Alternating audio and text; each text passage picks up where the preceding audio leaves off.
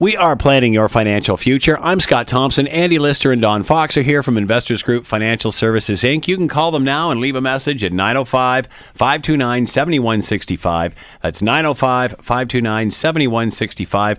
And don't forget to check out their website, andyanddon.com. That's andyanddon, all one word, .com. You can even ask a question there via the listener inquiry button. Good morning, gentlemen. Good to see you all. Good morning, Scott. Are we just getting you now before you head out to the shopping mall? Is that what it is? So you're ready to go? Last-minute shoppers. That's right. There you go. Yep. Going to talk about payday loans. Oh, boy, around Christmas time, I guess, a good time to do this. It's, you know, that's really the thinking behind it. You're getting people very tempted. Now, we just went through Black Friday and Cyber Monday. And so they might be getting some extra credit card debt right now. Never mind the last-minute shopping people are going to cram those stores.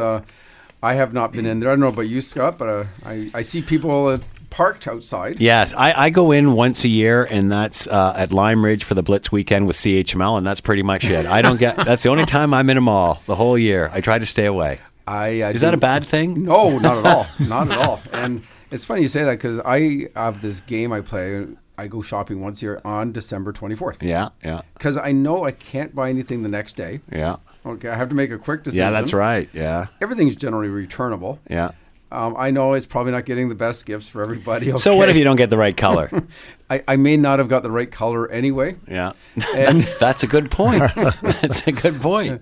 And it's a bit of a game, and my son and I have been doing this for years, where we go to the mall and we have a day and we just run around. That's hilarious. And get these things, generally stocking stuffers done. But the payday loans for me is a deep-rooted problem. I know we've talked about this on previous shows, and I don't get sick of talking about it. I hope you don't get sick of listening to it. Why don't you like them? Well, to me, it's like loan sharking. Yeah. Legalized loan sharking. And what happens is for some of the ones that say not that good with numbers, they look at this and say, okay, we're going to charge you, $15 to $21 on $100. Mm-hmm. Okay, well, that's not too bad. A lot of people will think, well, that's only 15 to 21% interest. I'm paying that much on my credit card. Yeah. Well, the thing is, they have to pay that off in 2 weeks. Okay. Where when they're putting out credit card interest rate at say 26% even, it's over a course of a full year. Mm-hmm. So if you actually multiply those 15 to 21% by 26, you're now up to 390% interest to 546% interest. Without compounding, with no compounding. And so the theory is you're going to get a paycheck in 2 weeks. Everybody gets paid every 2 weeks. And so you'll be able to pay it off, and then you're back to square one. Exactly. Except you never get out. Ooh, yeah. Well, and this kind of fictitious bend, we'll call them. The idea of this, and this is what they'll advertise, is you go in, just like Andy would say, and you go in and say, you know what, I'm a little short. I had this muffler fall off my car, and I'm just going to get a quick payday loan, get it done, and my paycheck comes shortly. I'll pay that off, and I'm in generally positive cash flow, but I have no money in the bank right now. Well, first of all, I would suggest that you should just use your credit card and get a cash advance, if that was the case. The numbers work in your favor, even at 26% interest. Certainly any kind of loan you can get from the bank, say any kind of line of credit, an unsecured line of credit, very high one, might be 12%. And you can go down from there. You can get unsecured, depending on your credit situation, down to even 4%. So unsecured, no house attached. And if you can get a secured line of credit, it's quite often prime, which is currently 2.7%, plus a half. Mm-hmm. So now you're up to about 3.2%. So 3.2 to even 10% interest, versus a payday loan that could run around 400%. That being said, though, I'm guessing that most of the people that are using those facilities don't have access to credit, don't have that kind of flexibility. They may have exhausted that those limits or those options already. Mm-hmm. Mm-hmm. Totally agree with that. And there's some part of this that people often get in debt behind their spouse's back. Mm-hmm. And they don't want them to know about this. So that's also a bit of the market share, is that, well, you know what, I have to get this, and I don't really want him or her to know about it. Mm. So it won't show up on the credit card. Mm. It won't show up in any type of line of credit, hoping that they'll pay it off later. Right. Okay, so this is also perhaps some of the market share. And I know that's actually a fact. I talked to somebody that was an ownership in one of those at one time. Right. And so he did have some of those dealings. But it does sound pretty good when you're listening or watching it on TV. But in reality, it doesn't really seem to work that way. And it's kind of interesting. You drive by one, and I drive one. Main and Dundurn, yeah. Drive it by every day. Yeah. I've never seen a person in it. I have seen the mascot out front. I see that person out there all the time. Carrying the big sign. That's right. There must be money to be made in those but I look at. That's a nice costume. Yeah, they must be paying for that somehow. Yeah, it was a fast food restaurant prior to that. And yes, it was. Great windows. It was a taco place. There you go. Yeah, that's right. I kind of missed that actually. But anyway, maybe that's why I'm so upset about these payday loans. Boy, I wonder if they're using the drive-through yet. Is that far behind? That would be interesting. I actually had to do a quick turnaround there. I checked the drive-through. I said they actually have a drive-through payday loan service. Yeah, I didn't even know that until last week. There you go. Don't have to get out of the car. Well, the real situation out there, and this is statistically proven, is we'll call this person Sherry. She is now caught in this called a debt trap, where she gets a payday loan. It's say $100. And she's got to pay $120 in 2 weeks. Mm-hmm. Well, she doesn't have that $120. Well, you're not allowed to roll one over until you pay the first one off. Right. So then Sherry then goes to a different payday loan place and gets $120. Oh, wow. To pay off the first payday loan place. And, of course, she doesn't have the interest, the $120, plus now it's probably up to $145. So she goes to a third one. And quite often, these people are up to 10 different payday loan places. So they are compounding them. Yeah. In fact, around 25% of the people that use payday loans have visited 8 different ones within a year. Really? Okay. Do many default on these? At the end of the day. I think there must be a high default rate. Yeah. I don't know. Well, you figure there would be eventually. Yeah. Or they get family to help, which I do know a friend of mine had to help his brother with these. And that's when I kind of found out all the fees, because there's default fees on top of that. Yeah. So it's a spiral. It's a total debt spiral, because you're actually hitting on the clientele is probably the most desperate. Mm-hmm. The ones that are in debt and they're hoping for a bonus to get them through, or a lottery win, or they're using it for addiction issues on somewhere else, such as gambling or something. Yeah. So it's a really fast way down. And so what happened is the Pew Charitable Trust in the U.S. actually did a study on this and said that, again, most people are repeat users, not a one-off. It's certainly not the way the commercials make it sound like, oh, great, I just grabbed a few $100, $3 on a, $20 on a hun, whatever it sounds so good, yet.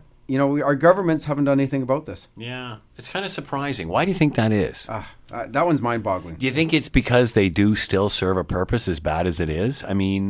If there wasn't for them, what would these people do? Well, good question. And the Vancity Credit Union for British Columbia, okay, they have members, and they will loan. Now, of course, you have to be in BC, and you have to be a member of that credit union. But they've come up with an idea, and they can give loans up to $2,500. Okay. So they're combating this. Exactly. Good for them. With an interest rate of 19%. Mm-hmm. Now, again, on the surface, that seems high. It's credit card interest rates. But again, these are high-risk people. Yeah. But it's so much better. It's still cheaper than what it was. Oh, yeah. It's night and day. So this is where the credit unions, the banks, maybe the government could get in there to help, subsidize bad loans on these, because there should be a way to get those type of situations out. And yes, the Liberal government discussed a commitment to create a Canadian poverty reduction strategy. This was part of their platform, and it's been a year now. And I know all politicians, they have a lot of things on their platform, and they may not get to all of them.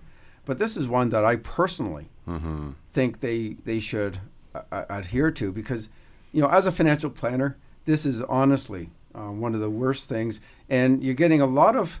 You're seeing commercials. In fact, just this week I saw a commercial about poverty.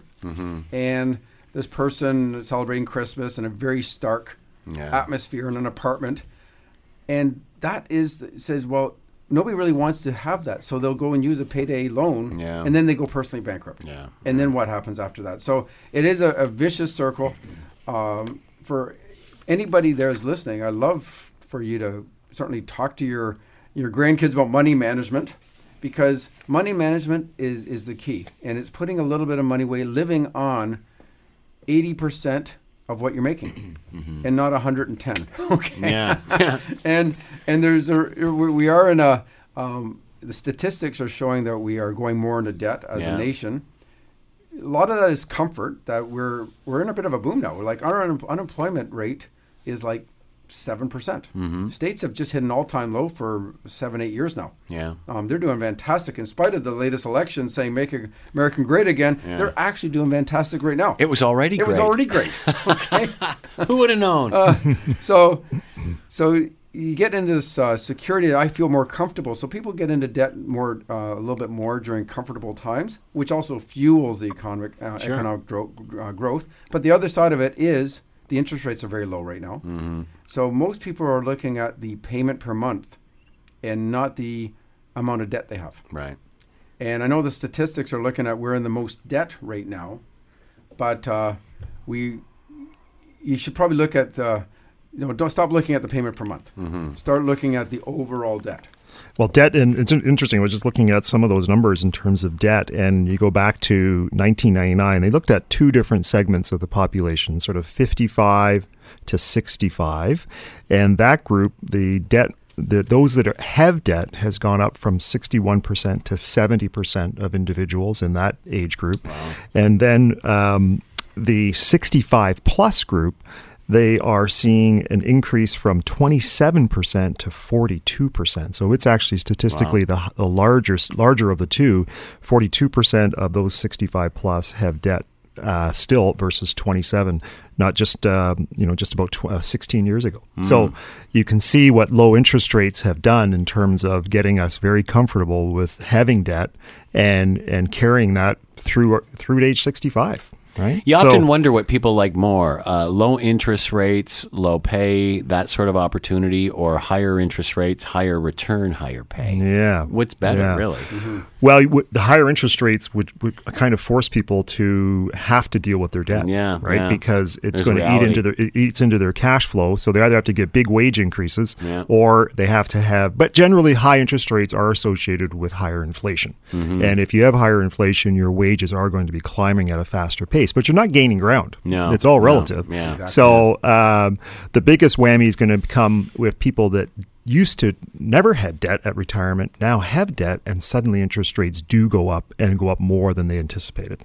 We are planning your financial future. Andy Lister and Don Fox are here from Investors Group Financial Services, Inc. You can call now and leave a message at 905-529-7165. We're coming right back. We are planning your financial future. I'm Scott Thompson. Andy Lister and Don Fox are here from Investors Group Financial Services, Inc. You can check out their website at andyanddon.com. That's andyanddon.com. You can ask a question there via the listener inquiry button. Or if you'd like, you can call and leave a message at 905-529-7165.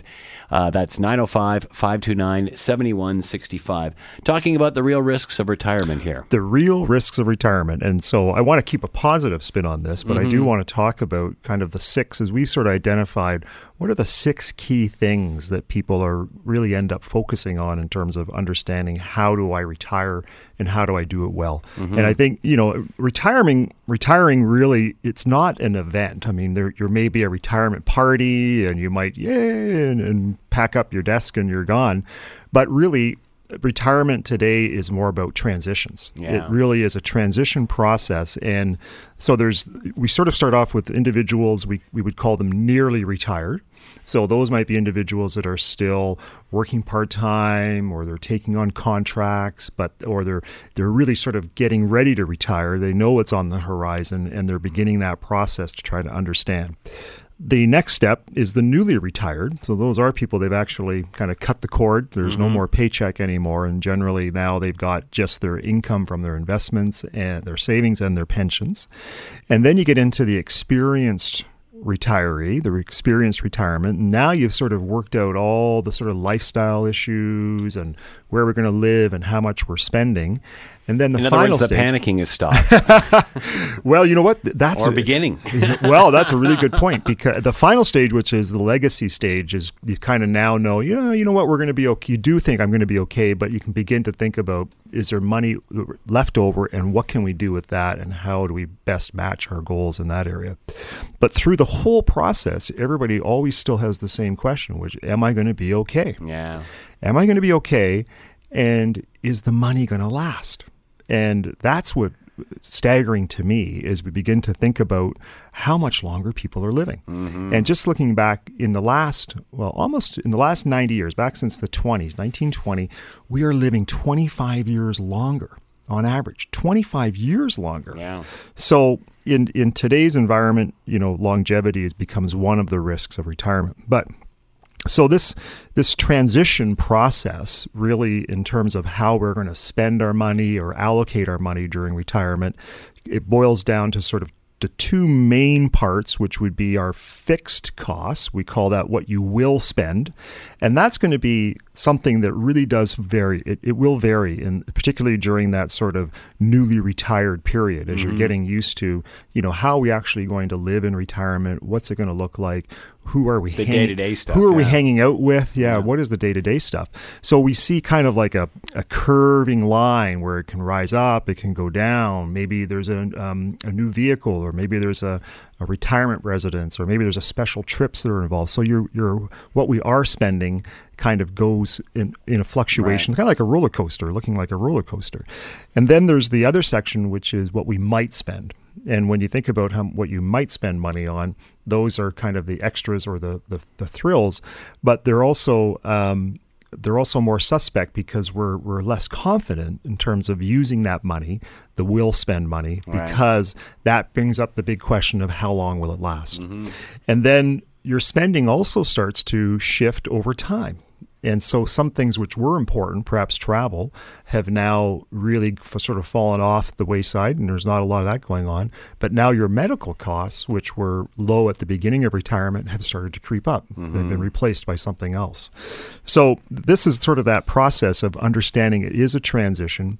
And really, for our job with the newly retired is to help them understand that there is going to be a lot of fluctuation, but it will start to smooth out, and you'll get into a rhythm as you begin to understand how much you're going to spend. So the key retirement goals that people have, and we sort of break it down into 6 different categories. And the first one is making it last. And making it last is all about the longevity issue and mm-hmm. how long are we going to live? So, you know, Don and I will always sort of quiz people about, tell me about your family history. Tell me about your mom and dad, your brothers and sisters. You know, did they die at 58? Yeah. Everybody, you know, I've heard that the other day. I was talking to somebody about their retirement, and they were in their late 60s, and they said, all of my siblings, I'm the oldest living one. Yeah. So, you know, that sort of jumps out at you and thinks, well, you better start using some of this mm-hmm. money now because the odds aren't stacked in your favor. Mm-hmm. It doesn't mean it couldn't happen, but at the same time, you know, you have to sort of release yourself a little bit to be able to spend some of this money. So as I said, longevity, Canadians are living longer, and you really sort of have to be prepared for a 20 to 30 year retirement. Yeah. Imagine being retired for 30 years. And you'd have that discussion not that long ago, and I remember, and I've told you this discussion before, standing around old people and saying, "Oh, you know, I remember a friend of mine whose grandfather passed away. A friend of my grandfather's passed away, or his grandfather's passed away, and so as a result, he at an early age, so he wanted to retire early, like in the 70s and 80s when people didn't do that, right? And then ended up working longer." Or sorry, being retired longer than he ever worked. And we always thought that was just an amazing scenario. And I remember having that discussion not too long ago, oddly enough, at someone's funeral, standing around a pile of old people. And they said, well, I'm that way. And now it's the norm, whereas back then it was great if you could ever obtain that. Well, you know, one of the fascinating things to me, and we often joke about it, I joke about it with my clients tend to laugh about it too, but when we started in the business 30 plus years ago, you know, if somebody was 60 at the time and they were beginning their retirement and now they're 90, and in the old days, you know, you'd put 90 was always sort of the end date in terms of the retirement plan. Yeah. Well, now we then they'd say, oh, I'll never make it to 90. Well, now they're 92 and we'll make it 95 and then we make it 100, then make it 105. And every time we come back and the years creep along, they're still going. Yeah. And they're still aware, they're still mobile, they're still enjoying life. Much more common now. Yeah. It's just unbelievable. Yeah. So the statistics tell us, we talk about the 50% chance, and for a male age 60 right now, you've got a 50-50 chance of living beyond age 83. So right then and there, there's 23 years. And if then you're 60, I wonder how you're handling that news right now. Yeah. Does it seem like a long time or a short time? It seems, well, it always, you assume it's a long time away, but it's closer than you think it is. Yeah. And I think when you're there, it seems very short. Right. When you're younger, it seems like a long period of time. Mm-hmm. Yeah, so 50-50, flip of a coin, you're going to make it to 80, you're going to live beyond 83. Right. And so for a female, it's 50-50 beyond age 86. And if you're a couple living together, because that seems to help us in terms of longevity, you have a 50-50 chance that one of you will live beyond age 90, which is exactly what we're talking about. Yeah. So that age 90 really then spills back into a 30-plus year retirement for many people. And think about the fact that we said since the 20s, we've increased our longevity by 25 years, which probably is a 30 or 40% increase in terms of our longevity. Yeah. Imagine where we'll be sitting, 80, 90 years from now. Yeah. We'll be easily living into our 120s, 130s, and now Freedom 125. That's right. That'll be a whole new marketing. Freedom 155. Freedom 100. That'll be a good one. That'll be a nice one. So what this has done, though, this issue of longevity and will my money last, is it's created a fear of overspending. And that fear of overspending has resulted in many of retirees underliving. In other words, they're not spending their money. They're not enjoying it. And in both cases, 58%, are worried about making their retirement funds stretch for their remaining years, and 64% of retirees find it hard to strike a balance between enjoying retirement and making money last. And really what that comes back to is if you have a strong financial plan that addresses all of these issues and gives you a blueprint and at least a picture to look at, it answers some of these questions. And that fear of overspending, we work hard at trying to understand how much you can spend, and we're going to talk about a little more about some of these strategies for sure. Yeah, absolutely. And we're sitting here and we're talking with clients all the time. And again, that fear of running out of money is first and foremost, which again, as Andy mentioned, makes people underlive. So there can be as much stress with that as there is when you're working. Trying to make the ends meet. You're thinking you're retired now. You don't have to worry about that stuff. No. But you can worry about that as much as you are when you're working and got the kids and everything else. I actually think there might be more stress, to be honest, because it's sometimes out of your control, what the rate of return of your investments.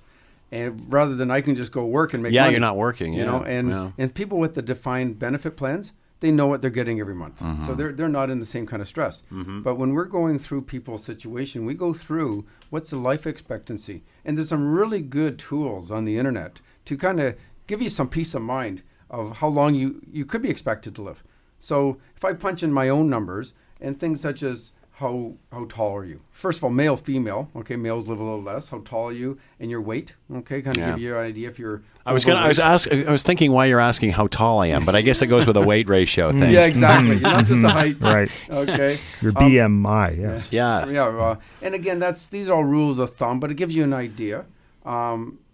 Smoking habits, drinking habits, elevated cholesterol, blood pressure, taking that into control. And certainly genetics, as Andy mentioned, how long did your parents live? Do your siblings have any cardiovascular issues? Post-secondary education, interestingly enough, whether you had it or not, how much you make, your income, will also dictate how long you live. So they have all these factors in this. It's a very good tool. It's on Canadian Business website. And you plug all these in, and it'll give you an idea. So now you say, okay, based on a 53-year-old, I'm going to live to be 83. Okay, that would be average for a 53-year-old. Sure. That would be 5 years longer than, say, life expectancy of the norm, but I don't smoke. Okay, I'd maybe drink more than 3 drinks a week, as they said. So, other things come into effect. But at the end of the day, and my grandparents lived to past 90. So you put all this in. You got good genes. I got good genes right now, So, and even asked about moving violations. So you plug in all that stuff, which is kind of interesting. Do you drive like a maniac? Wait a sec. Unfortunately, I did have a moving violation in the last 3 years. So that's knocking about 20 years off you, pal. Exactly. But I did ask if I wore a seatbelt, which I do. Throw all this data in, and it comes out with this number. And it's interesting. It says, okay, well, if I'm going to live to 83 and I've got X amount of dollars, even if I earn 0%, this is how much I could spend per year without running out of money. Right. Yep. So you take all that into consideration. It might give you a little bit of peace of mind. And again, working with a planner, as Andy mentioned, is first and foremost, because trying to go through this stress that your family's dependent on you to work this out properly so you don't run out of money. It was, you had the stress when you're working, supporting, if you're the only, say, the sole income earner, you had that stress all. Yeah. But now you got the stress of looking after this money by yourself too. You don't need to. No. Have a financial planner. You'd be so stressed up, you'll step off the curb and get hit by a bus and be all over anyway. Where's the fun there? The stress reduces your life expectancy. It says so right here. That's it. That's it. Yeah. We're coming back and we're talking about the six main risks of retirement. And so we've been talking about longevity. And really the next one, number two, is inflation. And inflation in our world, and when we think about if as an individual, if you're thinking about what does that mean, it means maintaining your lifestyle, right? So if I can maintain my lifestyle, that's going to be important to me, and inflation is the key to that. Well, prices have skyrocketed. Mm-hmm. And we were just looking back, like over the last 50 years, and here is an example. So if you were taking your grandkids out for lunch and you were going to a burger place to get a meal. Back in 1960, French fries cost 15 cents. A hamburger cost 15 cents. A fish burger was 24 cents. A cheeseburger was 20 cents. And a milkshake was 22 cents. Today, so you could basically take your grandchild for lunch for 50 cents back in the 60s total. Wow. Today, it's 10 times that. Yeah. 10 times that. It's cost at least $5 per person, which in many ways for a meal still seems relatively inexpensive. But, French fries have gone from 15 cents to $1.79. A burger has gone from 24 cents, a fish burger, to $3.49.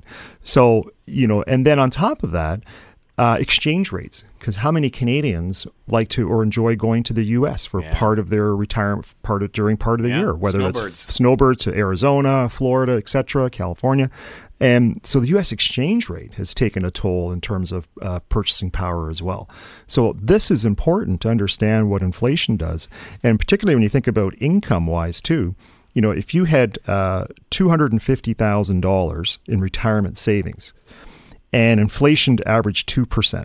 Now, in Canada, the Bank of Canada's target is between 1% and 3% in terms of inflation. So just taking right in the middle there at 2%, that $250,000 over the course of 25 years, so you retired at 60 and you made it to 85, that $250,000 is worth $152,000. It's dropped by $98,000 in terms of purchasing power. If inflation was a little higher at 3%, your $250,000's worth $119,000, a drop of $130,000. And if inflation did bubble up to 4%, that $250,000 is only worth $93,000, so a drop of $157,000. So that inflation is really sort of number two, and that's maintaining your lifestyle. Number three, when we talk to clients, is about protecting their assets. And in our world, that means asset allocation. And so asset allocation is really, we've all heard about this before, but it's basically about diversification. Mm-hmm. And the normal diversification is you spread your investments around into different categories. You create sort of a strategy and a policy statement around that, and follow that carefully. Not all the eggs in one basket. Not all the eggs in the same type of investment, right? You want to diversify. But there's a new type of diversification that I want to talk about, and it's called income diversification. And income diversification is really about how do you create different sources of income from different types of investments or different categories of financial instruments so that you can protect or diversify your income stream going forward. We are planning your financial future. Andy Lister and Don Fox are with us from Investors Group Financial Services, Inc. You can call now and leave a message at 905-529-7165. That's 905-529-7165. And go check out their website at andyanddon.com. That's andyanddon, all one word.com. And you can even ask a question there via the listener inquiry button. We're coming right back. We are planning your financial future. I'm Scott Thompson. Andy Lister and Don Fox are here from Investors Group Financial Services, Inc. You can reach them now and leave a message at 905-529-7165 and check out the website at andyanddon.com. That's andyanddon.com. We're talking about the real risks of retirement. And we've broken it down to six. And the first one we talked about was making the money last, and that's the longevity risk. Number two was maintaining my lifestyle, and that was the inflation risk. And number three, we're talking about protecting my assets, which was asset allocation. But really sort of spinning off from that, proper asset allocation makes sense because you've got to be careful and protect yourself, because the worst thing is having poor rates of return early on in your retirement. Poor rates of return or low rates of return early on in your retirement can really impact how long your money is going to last, for sure. But diversification, the different kind of diversification, which is income diversification. And in fact, next week, I'm going to talk specifically about annuities and how annuities can fit into this. But this is exactly what we're talking about. If part of your income is derived from a guaranteed source in the context that you know that's coming in every month, and we've talked about this before, like my parents grew up in the world of a monthly income at retirement. How much was their pension check going to be? And today, we are retiring with a pot of money. We don't know how much income that's going to generate. We have to figure it out. So, but taking a portion of that and creating a guaranteed income stream for your life is a way of diversifying your income stream. Number four is the spending. You know what? I want to be able to spend well, but of course I don't want to run out.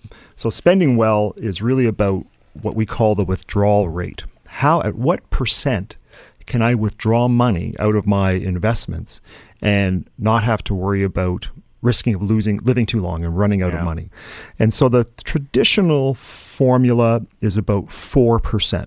So a safe figure right now is you could take 4% and really not run out of money ever. That would be a continuous thing, and you'll probably end up leaving a legacy.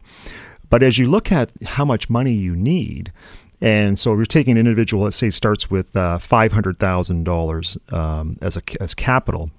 Well, at 4%, they're getting about $20,000 a year. At 8%, they'd be getting $80,000 a year. Sorry, $40,000 a year. So it adds up to quite a bit more every month. But the question is, how long will it last? Well, generally at 8%, we see an average of about 17 years that the money would last. Where at 4%, it would last beyond 45 years. So there's a huge difference in terms of withdrawal rate. So understanding your withdrawal rate and being cautious about how much you're taking out of your investments, particularly in the early years, is key.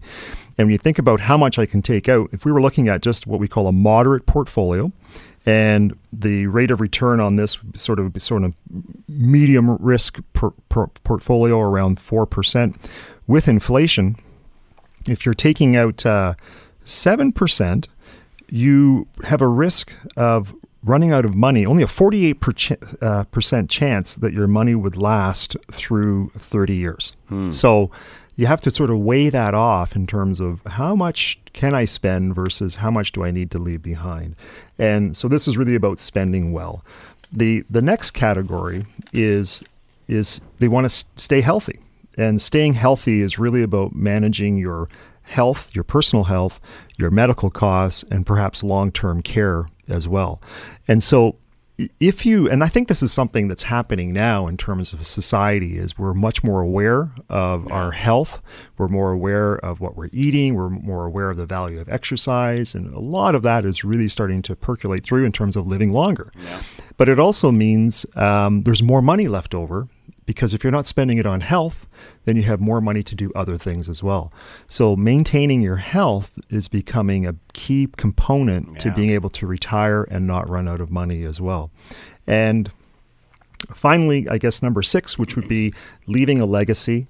And leaving a legacy is really about legacy planning. It's about an estate plan. And Don and I get involved in this process as well. It's still today, 50% of Canadians do not have a signed will. 50% of Canadians don't have a signed will.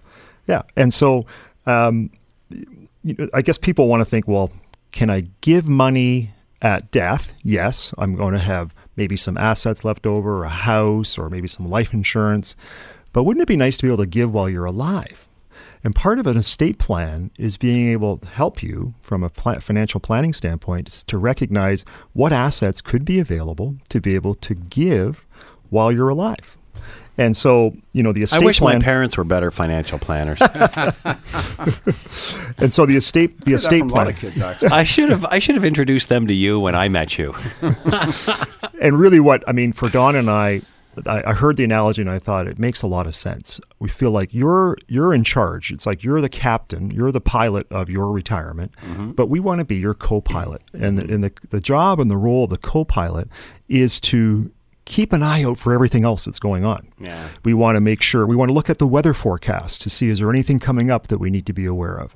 We want to be reviewing the gauges and making mm-hmm. sure that, you know, we have enough fuel and that, you know, nothing is out of whack in terms of the readings we're getting from our gauges. And finally, we want to keep checking our flight path to make sure, are we on course? Are we actually going where we want to go?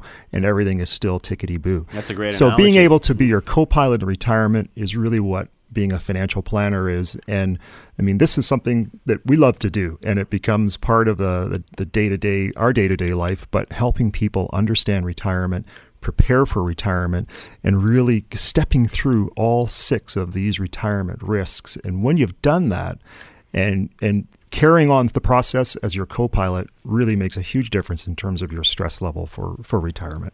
And it really does. It is nice to have somebody else to have that too, in terms of having that second opinion. Yeah. Because when you're just, again, relying on your own, it's one thing is to say, okay, I worked on my Volkswagen Beetle in 1972, and you know what? Worst comes to worst, I can screw it up. Okay. Yeah. I don't want to work on my brand new vehicle, and a mistake is too costly. And these peace of mind alone, it's great to have that co-pilot. We are planning your financial future. Andy Lister and Don Fox are here from Investors Group Financial Services, Inc. You can call now and leave a message at 905-529-7165. That's 905-529-7165. We're coming right back. We are planning your financial future. I'm Scott Thompson. Andy Lister and Don Fox are here from Investors Group Financial Services, Inc. Check out their website at andyanddon.com. That's andyanddon.com. You can ask a question there via the listener inquiry button. Or, of course, call and leave a message now at 905-529-7165. We're talking about the importance of not only when you come up with a plan, but then you stick to it. Yeah, sticking to it, you know, coming up with a plan is great. It's always great to have that financial plan. But how wired are you to mm-hmm. stick to it? And it's kind of interesting. A couple of years ago, this study was done, and they did a fictitious coin flip. Can you imagine, Scott, you had a coin, and that 60% of the time, guaranteed it was 60% of the time, it would land heads. Mm. Now, the only way that this could happen is if you did this coin flip on a computer. You're not actually using a coin. Right. But let's say that the randomness of this made sure that tails would only come up 40% of the time, and heads would come up 60% of the time. How many times would you bet on tails? 40? You bet 40% of the time? Well, this is actually what a lot of people start doing. They got a 60% chance of heads. So let's what they did. They took $25, just a fictitious $25, and they said you got 30 minutes, and you can hit that coin flip as many times as you want. You got 30 minutes to get this through. And you could bet it all at once, you know, bet the farm, or you can go increments. And you can do whatever you like and try to maximize this gain.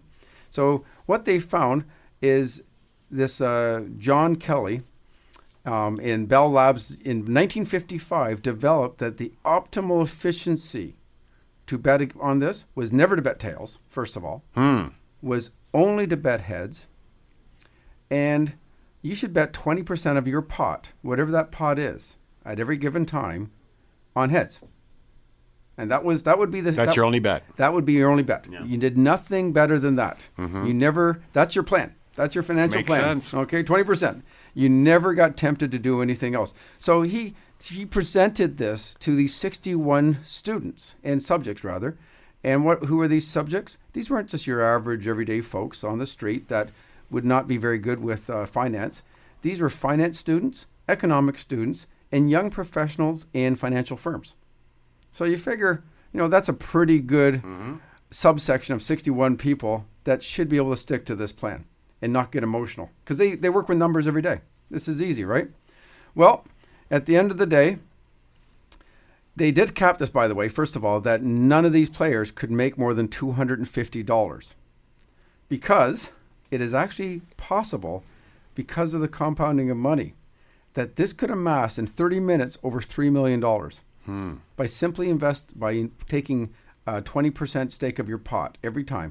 So if your pot grew to $1,000, you would take $200 on the next bet and so forth. You adjust the size of your bet by exactly 20%.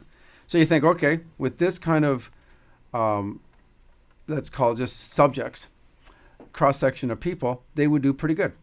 Well, it turned out that only 21% reached their $250. So they started with $25, they got it to $250. Only 21% of the subjects got to that level. And all they had to do is keep hitting the coin flip and adjusting the bet to 20%. On the other side of the coin, 21% made the $250. How many do you think end up with less than $25? 33%. A third. Wow. When you got 60% of the time, it's going to land heads. And a third of them actually ended up with less than what they started with.